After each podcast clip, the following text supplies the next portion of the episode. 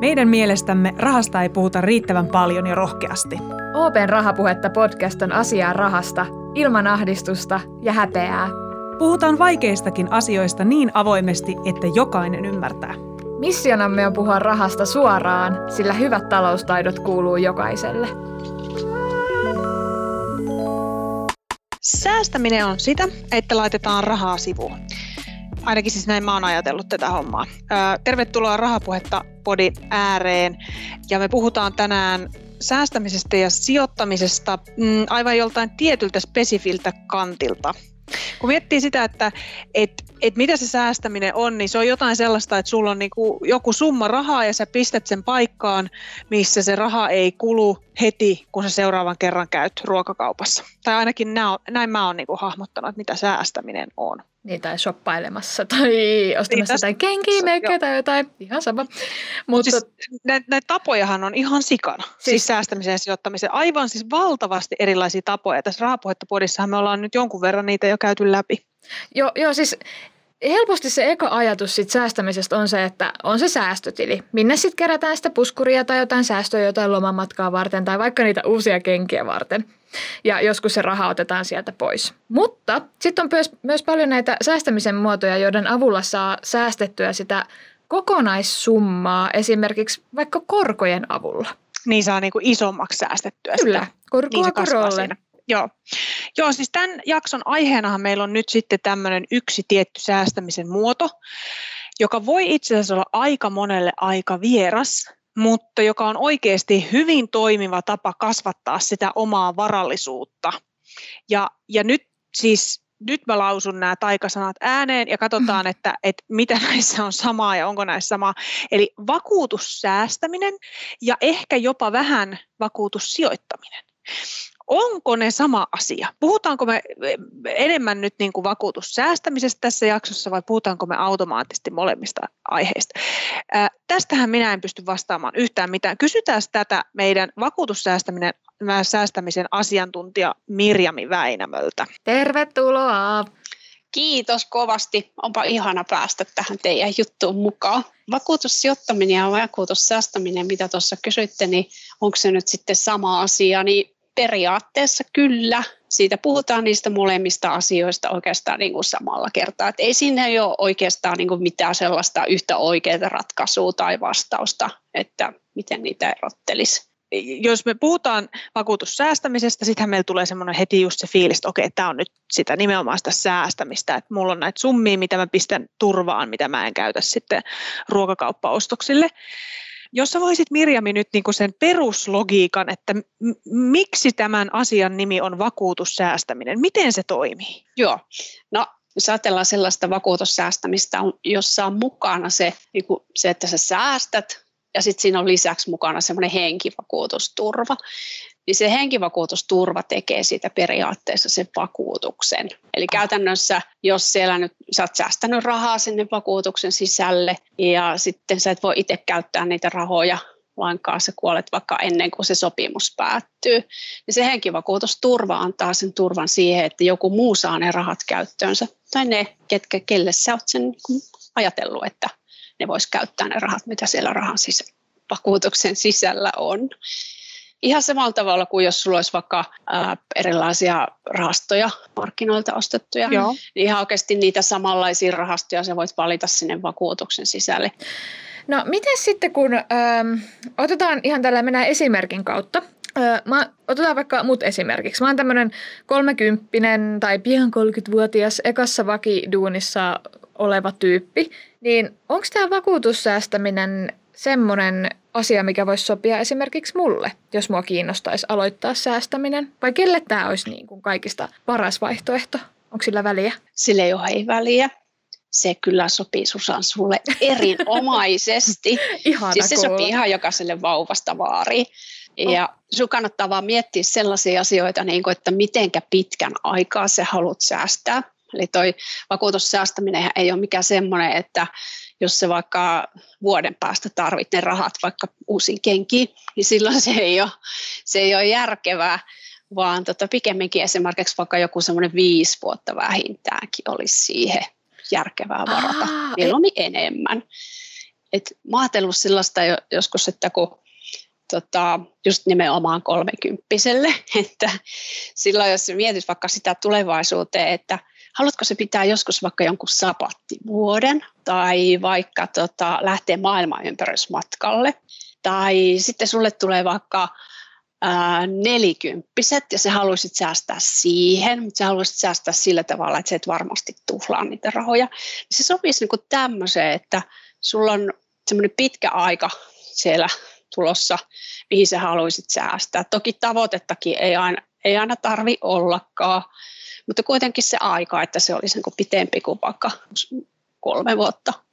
Viisi vuotta minimissään mun mielestä vakuutussäästämisessä aika hyvä, mielellään pitempi kun mä kuuntelen sua, niin mulla tulee mieleen, että joo, että ne rahastot, mitä mulla jo on, niin niissä on ihan samanlaisia elementtejä, että ei niitäkään kannata sille, että laitanpa rahastoon vuodeksi ja sitten otan ne sieltä pois.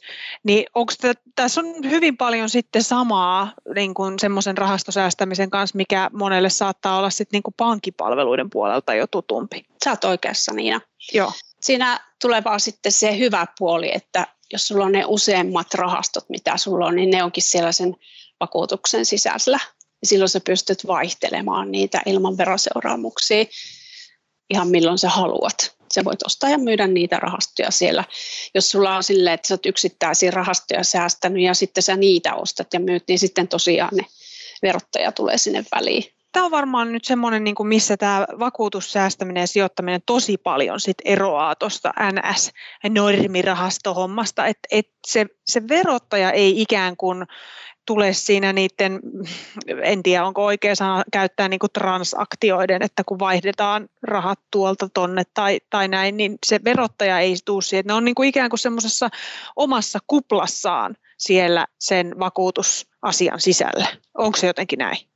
No just, tuo kupla kuulostaa oikeinkin hyvältä. Mä oon puhunut aina sellainen niin vaikka sateenvarjosta tai kuoresta, mutta tuo kuplahan on vielä parempi. Ne on siellä suojassa silleen, että niin pitkään kuin sä siellä kuplan sisällä pyörität niitä rahastoja. Joo. Sä voit sieltä kuplan ulkopuoleltakin ottaa tietysti sinne uusia rahastoja sisälle ja vaikka heittää pois sieltä sellaisia, että sä toteat, että no nuo nyt ei ollutkaan hyviä, mä otankin uutta tilalle.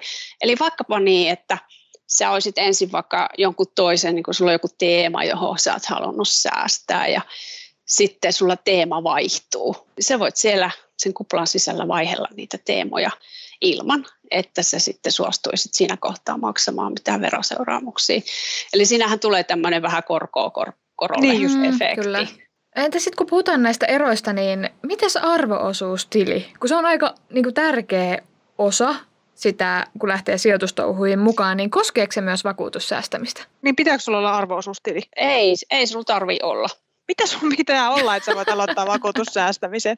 niin, sä menet ja ostat sen sijoitusvakuutuksen tai sen vakuutussäästämisen ylipäänsä.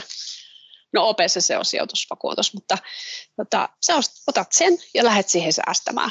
Sovit, että mil, mitä summaa sä lähdet säästämään ja ja sitten, että miten pitkäksi aikaa sä lähdet säästämään. Ja eihän nämä sitten taas se summa ja se aikahan joustaa koko ajan. Että jos susta tuntuu siltä, että no niin, nyt tämä meni pieleen, niin sitten sä voit ottaa ne rahat pois sieltä, koska sä haluat. Ne ei ole mitenkään niin kuin lukittuja sinne sopimuksen sisälle. Että se, se käy kyllä ihan niin kuin kaikkeen. Et mm. mulla joskus tietysti tämä vakuutussäästäminen niin kuin myytiin semmoisella ajatuksella aikojen alussa, että säästä niin, että tuhlaa. Eli tämä ajatus minusta oli aika hyvä, että kun siihen vakuutussäästämiseen, niin kuin siihen ei voi käyttää pankkikorttia. Aa, niin Aa, silloin vielä, silloin kun mä aloitin, niin ei ollut edes verkossa mitään toimintoja. Nykyään OP-mobiili on ihan maailman paras tähän kaikkeen, koska Joo. siellä sä sitä voit hoitaa.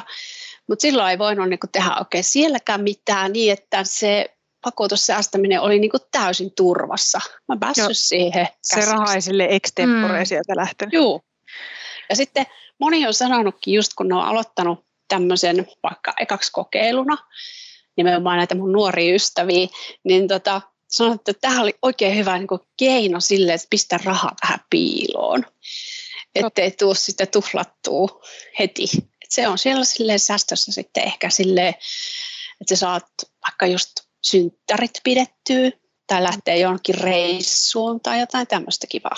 Olisiko mun mahdollista käyttää sit niinku vakuutussäästämistä keinona niinku lapselle säästämiseen vai, o, o, vai onks, olisiko semmoisessa mitään järkeä?